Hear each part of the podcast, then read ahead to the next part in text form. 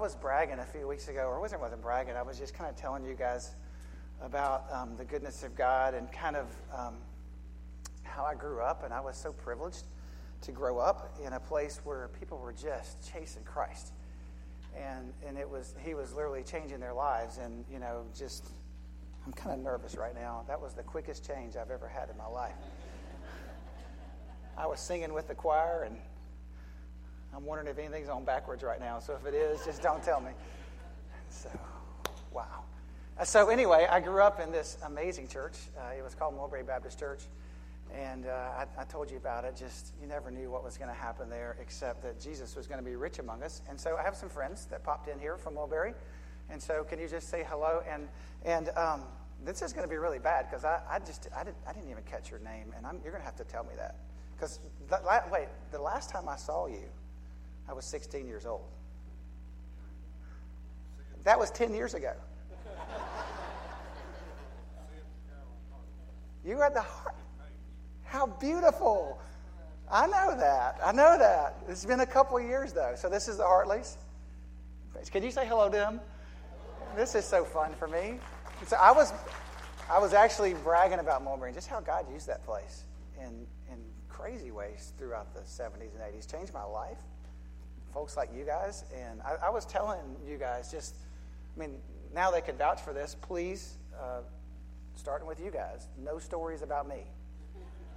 Don't ask. That childhood was a little bit raucous. We had a lot of fun. We I was the preacher's kid, and I lived at that church, and I loved that church. It was, but I had high energy too. Can you imagine that? And so, um, but I was telling them about just how the altar would be flooded with people at times, and we would sing songs. And I just remember the adults. I did, in fact, I was a, a small child, and and you were probably some of the adults I followed, everyone would be just kneeling and seeking Christ, and I would just be down the middle. I didn't really know what I was doing. I just knew that they were teaching me what it looks like to go after the Lord. And when we saw hundreds and hundreds of people come to know Christ uh, growing up in that fellowship. And so it's beautiful to have folks come in and visit uh, from NBC. That's what they said. You're at NBC again. I'm like, isn't that neat? This is fun.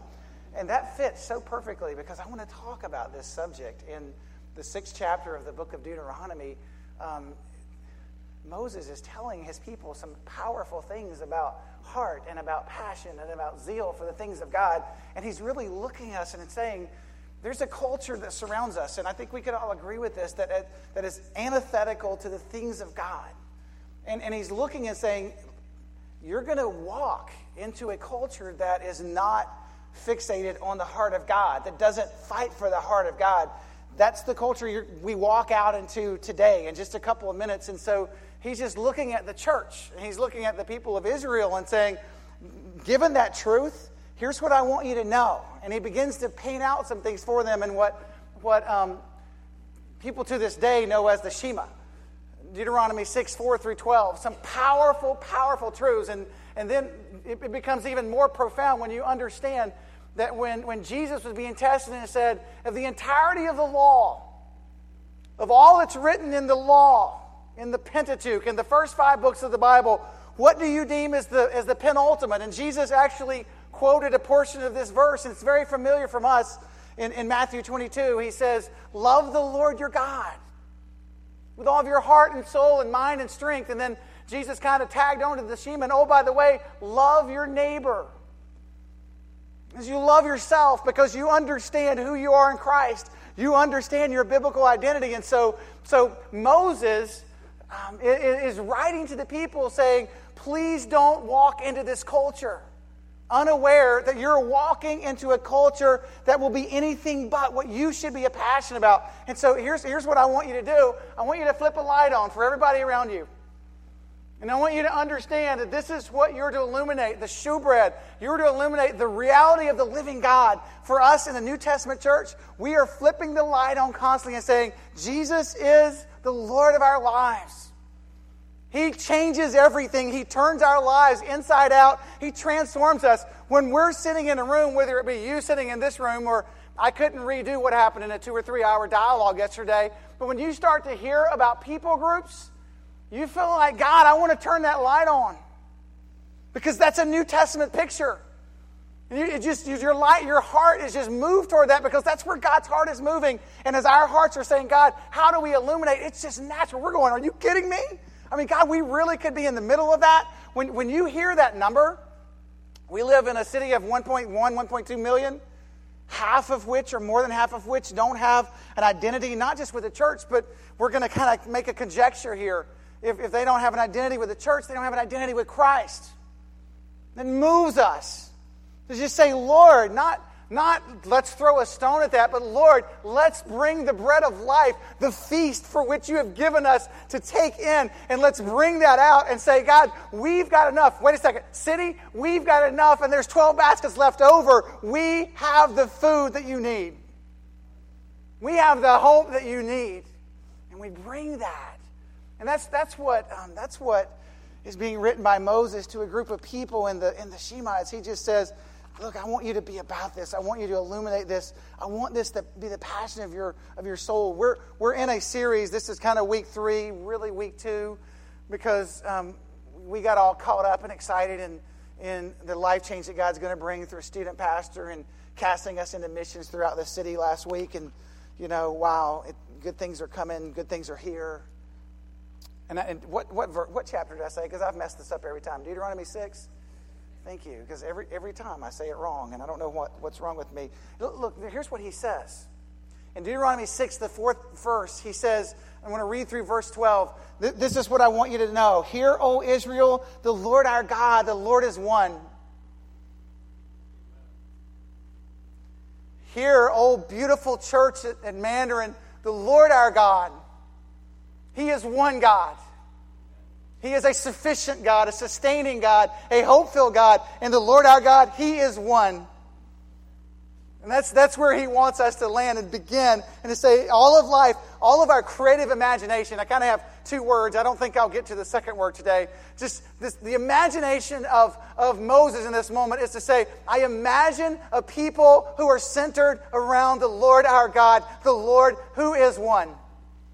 I see a people walking. Here's what he's picturing. He says, I see a people walking among all of the people groups in the land, and they're walking as a peculiar people. They're walking as a passionate people. They're walking as a centered people. And I imagine this. I see them at their heartbeat saying, The Lord our God, the Lord is one.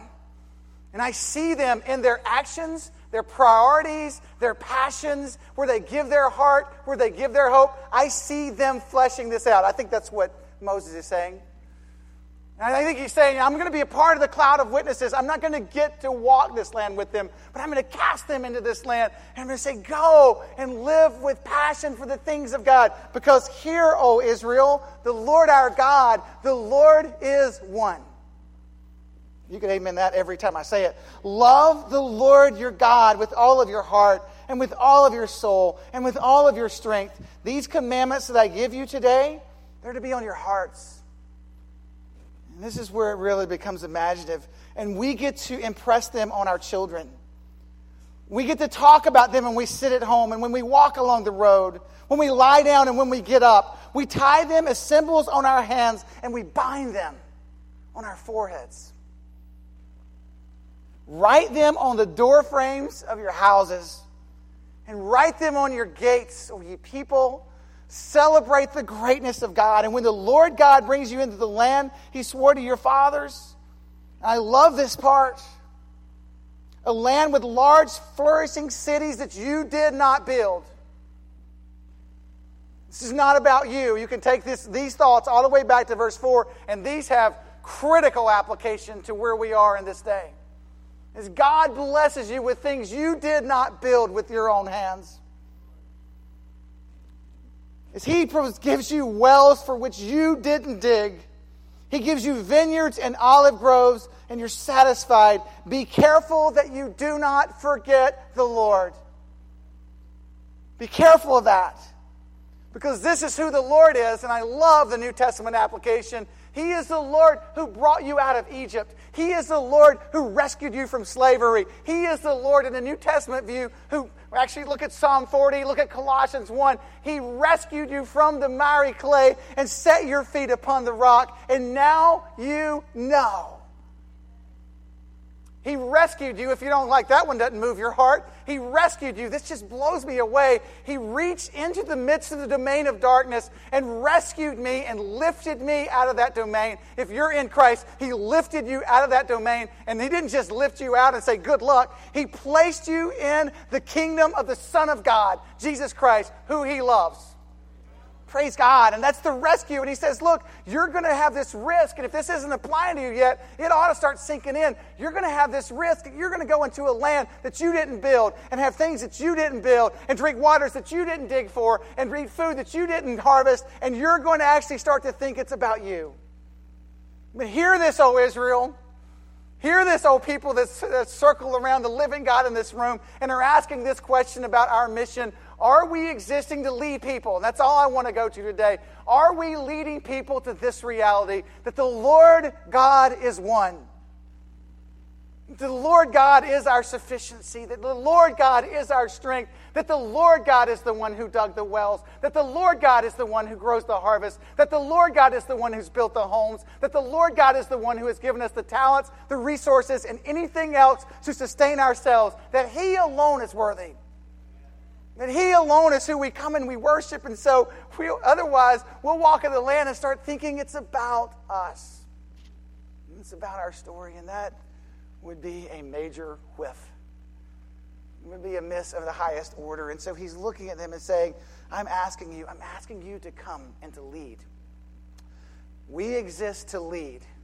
Here's what leaders know leaders know where they're going, leaders are charting your course, leaders are paving a path, leaders have a clear possession of their heart, leaders lead.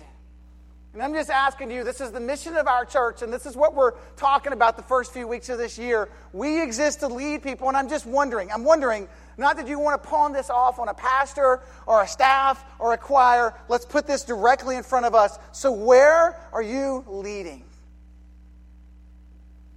And I, and I, I love this. It's straight out of, I think, a Louis Giglio book, Air I Breathe, where he says, if you want to understand the trail of your life, follow your time your treasure, your possessions, what keeps you up at night, what you dream about when you lay your head on the pillow. At three in the morning when you wake up, if you want to understand what it is that you worship, follow that trail time, possessions, passions, thoughts. Those things that keep you going, and you'll find at the end of that trail an altar, and that, that's where you're leading. And the Lord is just looking at us and saying, At the altar, here's what I want you to have. And he's not unequivocal about this. He is unequivocal. He's not equivocal about this. The Lord our God. He's the Lord. He is one and the only surviving element at the end of our lives, if we are to understand that we are to lead to transform living, is to be able to say, God, at the end of the trail of our lives, it's you. It's all for you. We didn't build this. We're not here. Here's we're not here to build our own life. We're not here on this planet to build your name. I love our student pastor, and this has harbored in my soul for the entirety of this week. God, we're not here to fabricate our own story. We are in this room right now to collectively together say, we're holding each other accountable to this. We have traded, we're not trading, we have traded our story on this planet for a much greater, much broader, much more eternal story. And so, as long as we walk this earth, we walk with the fame of Christ as the centrality of our focus. That's where we land, and we begin to say, God, you, oh Lord, you are one. And we're trading stories, we're trading passions and saying, God, that's, you're, the only name under heaven by which men are saved. You're the only name that I want to lift up. God, I want to lead others toward you. One of my um, favorite films of all time, I, I, can't say the name of it because it's, you know, rated in a, it's, it's, I like epic films. Let me just put it that way. I love epic stories, epic films. Sometimes they're a little bloody, though. And, um, and I love the story. In fact, there's a museum that's set up, and it's surprising if you've watched the film, but there's a museum set up um, about William Wallace. And, and, I love William Wallace. William Wallace uh, was um, not nearly as famous as the film makes you out to believe, but was famous in Scotland in, in being a catalyst in leading Scotland uh, to be freed from English tyranny at that point. And um, just, just a powerful, powerful story about him. And, and one of the most beautiful parts of history in Paisley, Scotland. You too can fly over to Paisley today and you can check out this museum. And it's actually a museum that's more focused on Robert the Bruce, who ultimately led. And I, I love the, I think the story of Robert the Bruce fits most of us well because Robert the Bruce had epic failures in his life and epic gaps of, oh my gosh, you know, I have, I have betrayed greatly. And, and, and epic moments of brokenness. And, and Robert the Bruce um, also, uh, at the end of, of, of the film about William Wallace, has this moment that, that has seized my heart moment when you have blown it and you're sitting, and, and many of us have lived through these moments, and some of you are in them right now, where you're just sitting in this room going, There's no way I'm worthy of talking about the, the oneness of the Lord. You should see my life. Robert the Bruce is sitting in this tension filled moment, and, and he's really wrestling with his, his great failures and a great mission. And, and he, he literally says, You've ridden for William Wallace, ride for me. And he leads them into this task that's huge. And if you go over to visit the museum, you hear stories of Robert the Bruce leading Scotland to freedom. But the story that goes on, and I, am trying to remember Douglas's first name, I have it written down over here, but the story just carries on that's absolutely amazing because it's, it's about Robert the Bruce and, and ultimately a guy named James Douglas. Robert the Bruce is on his last mission, he is dying, and he looks at Douglas and says, My heart is for this kingdom. And if you would, I want you to take my heart and embalm my heart and carry my heart with you. And that's a little odd, but that's maybe a tradition we can begin in this church. This is just say there's a mission that has captured our hearts. And there's something that we want to be about that is bigger than us. And so, if you would, and, and, James Douglas literally said, I will do this. I want you to take my heart out of my body. I want you to embalm my heart. And I want you, and James Douglas did this, carried his heart on his neck. He made a necklace for this. And he went into missions. He carried the heart of Robert the Bruce with him. And he was telling about Douglas that Douglas actually got on a, a boat and went over to Spain for a, a, an endeavor, and, and he was in the moors, and as Douglas was in the middle of the moors, he was, it was clear that in this battle he was going to die. And this is all, once again, in Paisley, Scotland. You can see it. Uh, they've got these beautiful um, stained glass storytellers of this in Scotland, and, and um, William Wallace looks nothing like Mel Gibson. And so, um, just, uh, but it tells the story of this whole deal. And James Douglas is, is surrounded in a moment and he, he's looking at imminent death. And I, and I love, he staked in the ground the Douglas Clan motto in this moment. For he lifted off of his head the heart of Robert the Bruce and began to swing it around his head. And he said, I fight for the heart of my king. And he threw the heart in and charged into death, shouting the word forward. I love that story because I want that to be the story of the church the lethargic, laid back, we miss it church, the church that lives in the culture that is longing for some of us to reach in the depths of our heart and say, We have a king that is far more great. We have a king that is eternal, immortal, invisible, the only wise God.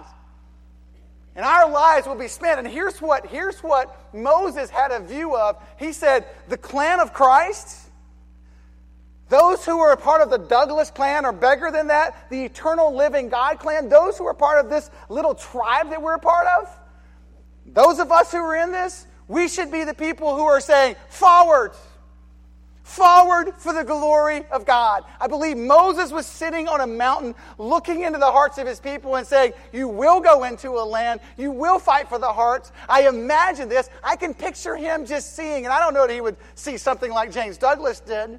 But I can see him seeing something like this happening in families, something like this happening in churches where we begin to say, This is our hearts. We will give everything. And at the very end of our lives, we will continue to say, charging into death, forward. For we are a people who fight for the heart of King Jesus. I think that's what, that's what imagination is. And that's, that's, that's not the black and white, one dimensional that you read of Moses. I believe Moses was leaning into his people and saying, You're entering a land that lacks passion, vision, and hope. Be that. We exist to lead. And I'm just wondering in this room, what do we imagine when you read stuff like that? I, I don't read a mission statement written on our brochure and think one dimensional. I start to think, what will it look like for a room of people to rip off their hearts and say, forward? What is the mission of your heart? Because this is what I know the church staff, your pastor can get up and I love the way one of them said it, that thing you say every day at the welcome. That's what we're about. No, no, it's got to capture us. We just say, God, we exist. We're here to lead people. And we believe that we are leading them and illuminating the ultimate Prince of Peace. And this is what we want to be about. And we will give the rest of our days to moving forward in the name of Christ. Because here, O Mandarin, the Lord our God, the Lord is one. And the call of God is to love the Lord your God with all of your heart and with all of your soul and with all of your mind and with all of your strength. So let your imagination run unfettered as to how to do that. Because here's what I know George Barna just told me this about four or five years ago.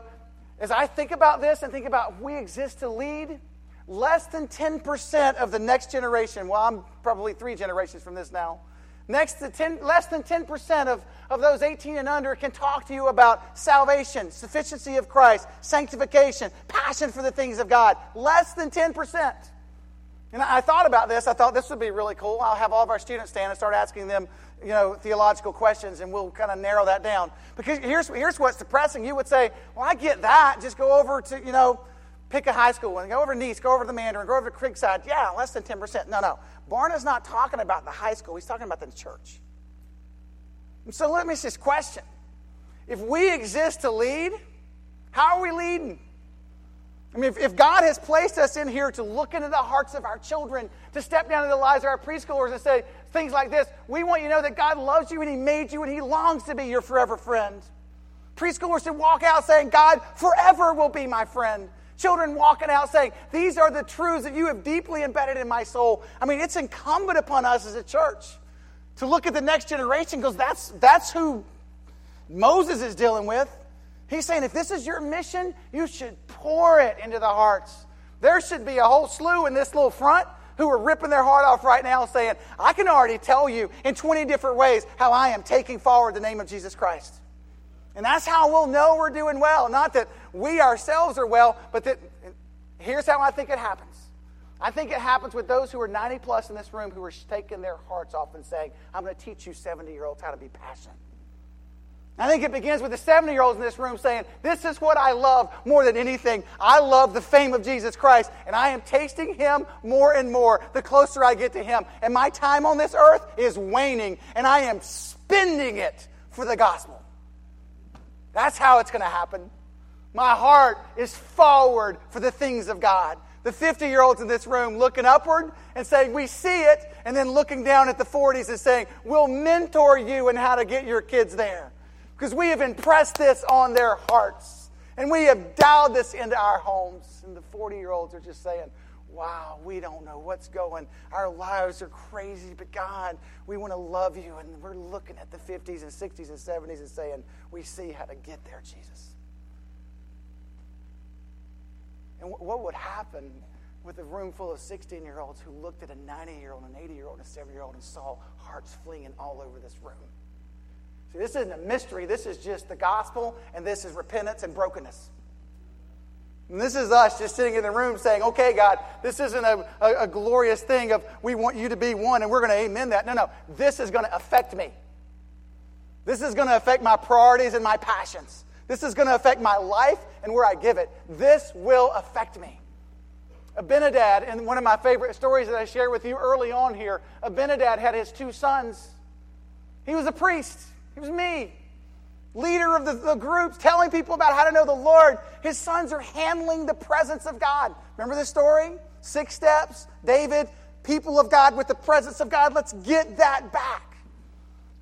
David goes, and this story bothers me so much. And I think I even alluded to this, but this story bothers me because I don't understand the, the gravity and weightiness of God because when they go and get the Ark of the Covenant, this is an Old Testament story for those that didn't hear it. The Ark of the Covenant has been misused, it's down with the Philistines. They're, David is bringing it back among the people. He has this heart, he brings all the singers, got the guitarist, they're jamming, drummers, bass players, they're all there. And they're singing and dancing unto the Lord. And it's a pretty exciting atmosphere. And then they put this ark on a cart, and Uzzah, the son of Abinadab, reaches out and steadies the presence of God, and boom, he drops dead. I always wrestled with that. And I had a friend of mine that was a pastor in town with me at Crestview, and he says, Mark, don't you get this?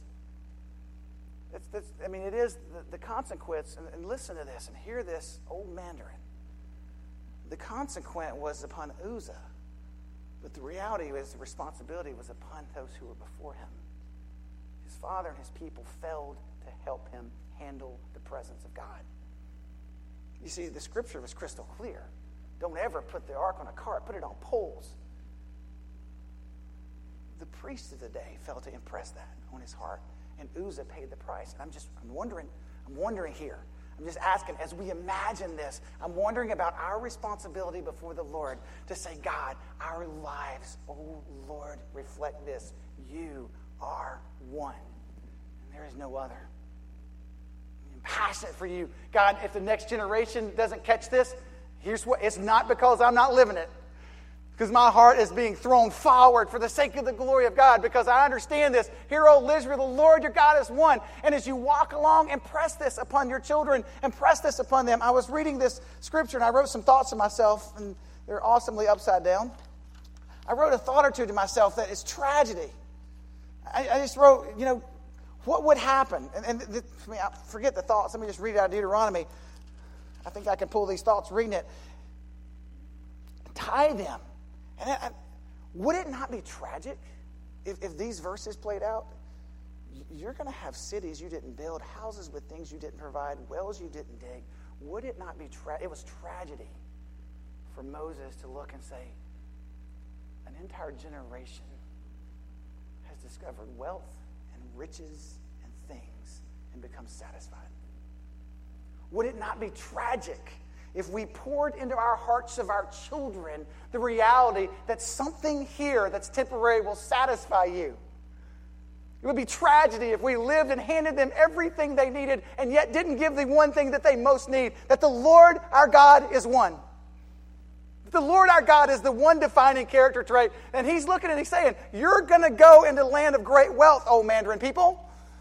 You're going to live there. And what do you imagine for your children? I, I drove out, I drove out, and, I, and ironically, I went on to a ballpark, but I drove out and I had such an epiphany yesterday because I left the ILC and I left this conversation about the nations, and my heart was just passionate. And then I drove up, and, and it was like the, it was like the, uh, Uh, it was like the travel ball kids, you know? And uh, they were there, and I, you know, the, the, I've been in this travel ball network where you just like everything you've got's laid out.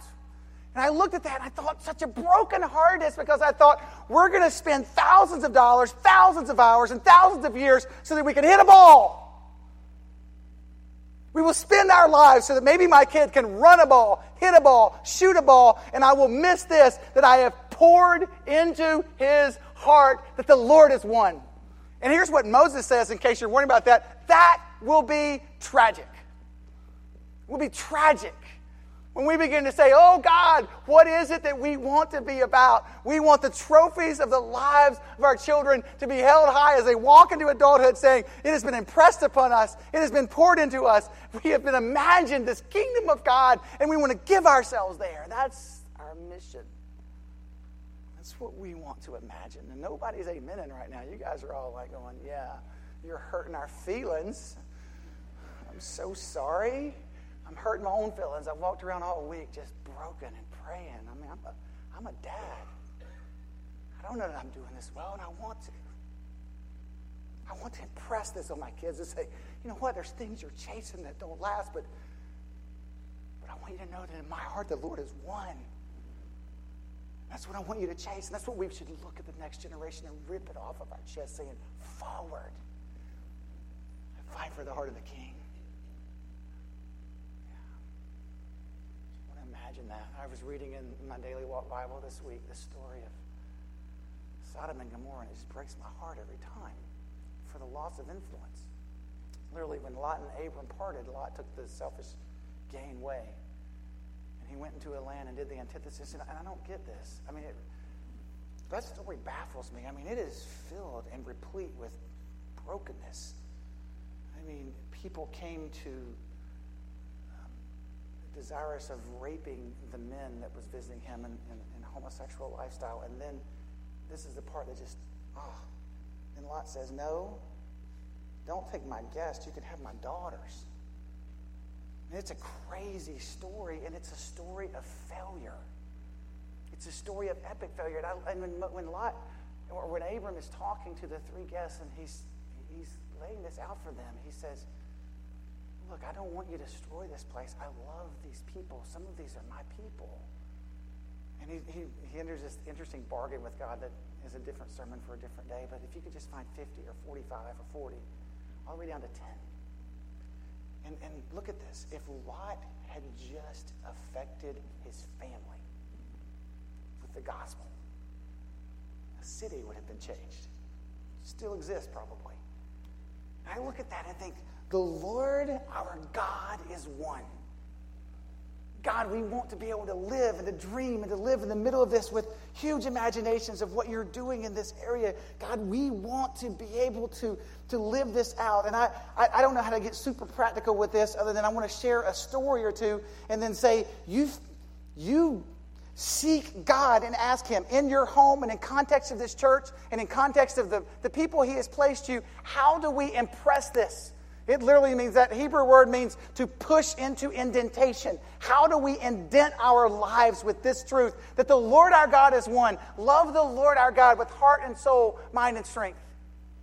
I, I, I know this much. I was, I was in a church at one point it was in Mulberry Baptist Church, and, and, our youth minister, Wilson Davis, one of my favorite people on the planet. He's no longer on the planet, he's in heaven now, quite a few years ago. And Wilson just said to us, I want you to take a physical reminder of a spiritual reality, and I want you to carry that everywhere you go. And I want that to be in your heart. And I went home and I kind of took that seriously. I, Lydia, I was about your age. I was about 12 or 13 years old, and I remember just kind of looking at that and going, What do I take? What do I do? And I was walking across my dresser, and I actually saw it, and I knew this is it. This is the physical reminder of a spiritual reality. I actually have it on today, but this is my papa's watch. And I, and I, literally took this and I put this and I said, God, there's a spiritual legacy that you have given me. My grandfather died when I was seven. My grandfather loved the Lord. My grandfather and grandfather lived in this little mill village. My grandmother died at 93 just a few years ago. The whole place just filled up for a little mill village woman.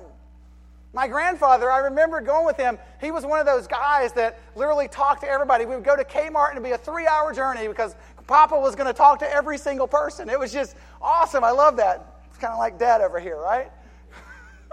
I mean, just you're going to see. I mean, I love my papa. My papa loved the Lord. And so I just, I took this as a physical reminder. It has been with me the entirety of my life for the last 40 years, 35 years. And I have just looked at this and it's walked with me through moments of rebellion with my family. And I would hold this in the middle of rebellion and say, God, I know what heritage I have. It walked with me when I was walking away from my parents. It walked with me when I was walking with the Lord. It walked with me on my first date. I also kept another thing that's very special. I still have it. Both of these are in my office. I walk by these both the time. This is I plucked this from his grave when I was a little seven-year-old boy, and my parents had it just kept for me. It, these are just two physical reminders of spiritual realities that say, look, you've got a heritage. And has been impressed upon your life. And you're blessed. And he walked in the ways of truth. He was a part of the Douglas clan, if you will, but he was better than that. He was a part of the Christ clan. He was the one that was saying, forward for the sake of Christ. I mean, just walk with me through great days and rebellious days, through my first dates, through some of those were not very, yeah. And so, um, times when I was walking with God, times when I wasn't, I would pick this up and actually have conversations with God, not with my papa, and just saying, you know, Lord, this is what you've given me, and I'm so thankful. And this was just one way that somebody looked at me, and I wonder what's a physical reminder. There's a couple of images. One image coming up on the screen. I love my wife. I, I married an incredible woman, and um, all over our house is stuff like this. Like when you go out our door, it just says, When I'm afraid, I will trust in you, Lord.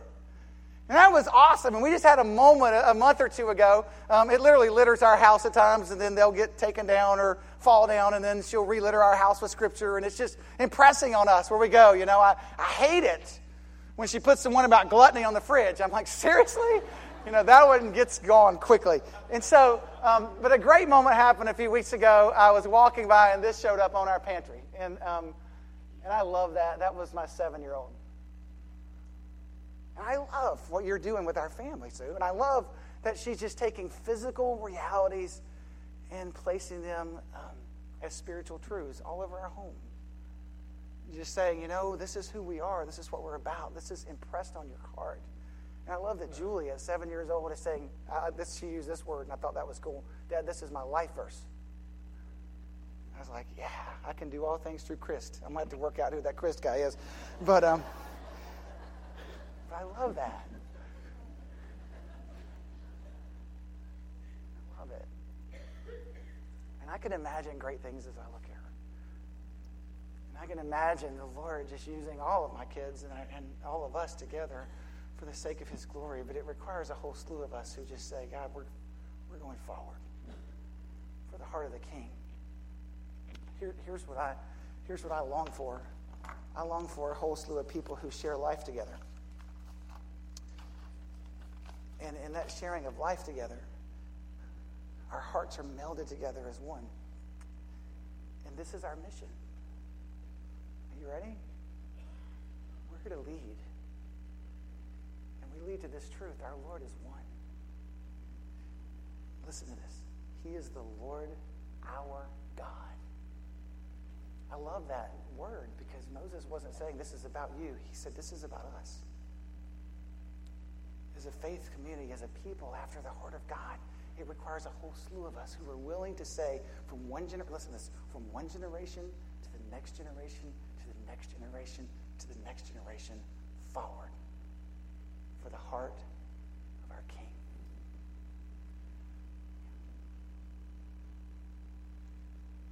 Amen. Thank you, Lord.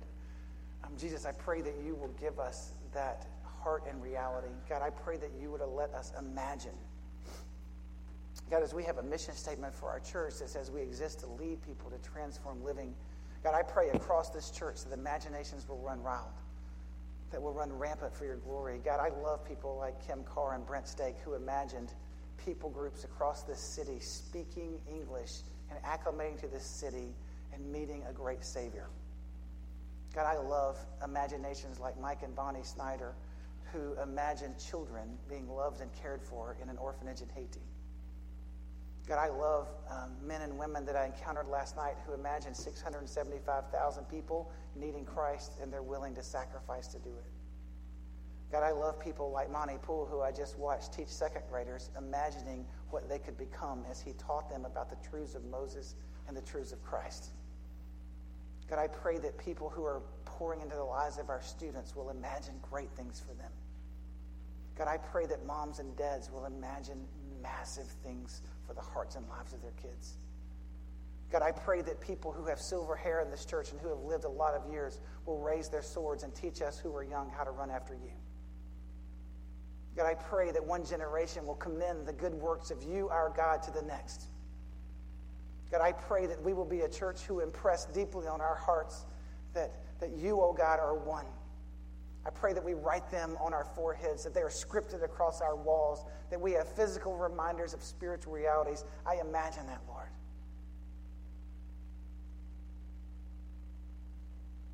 God, I pray that you will be the central focus of this room and that the only one that will be illuminated through this church and in our homes will be the Son of God, the King of glory.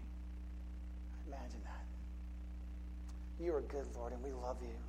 And at this moment, we respond to you in faith we respond to you with our hearts. We respond to you with our actions. We respond to you because you are our Lord and you are one. It's in Jesus' name we pray, we imagine, and we hope. Um, amen.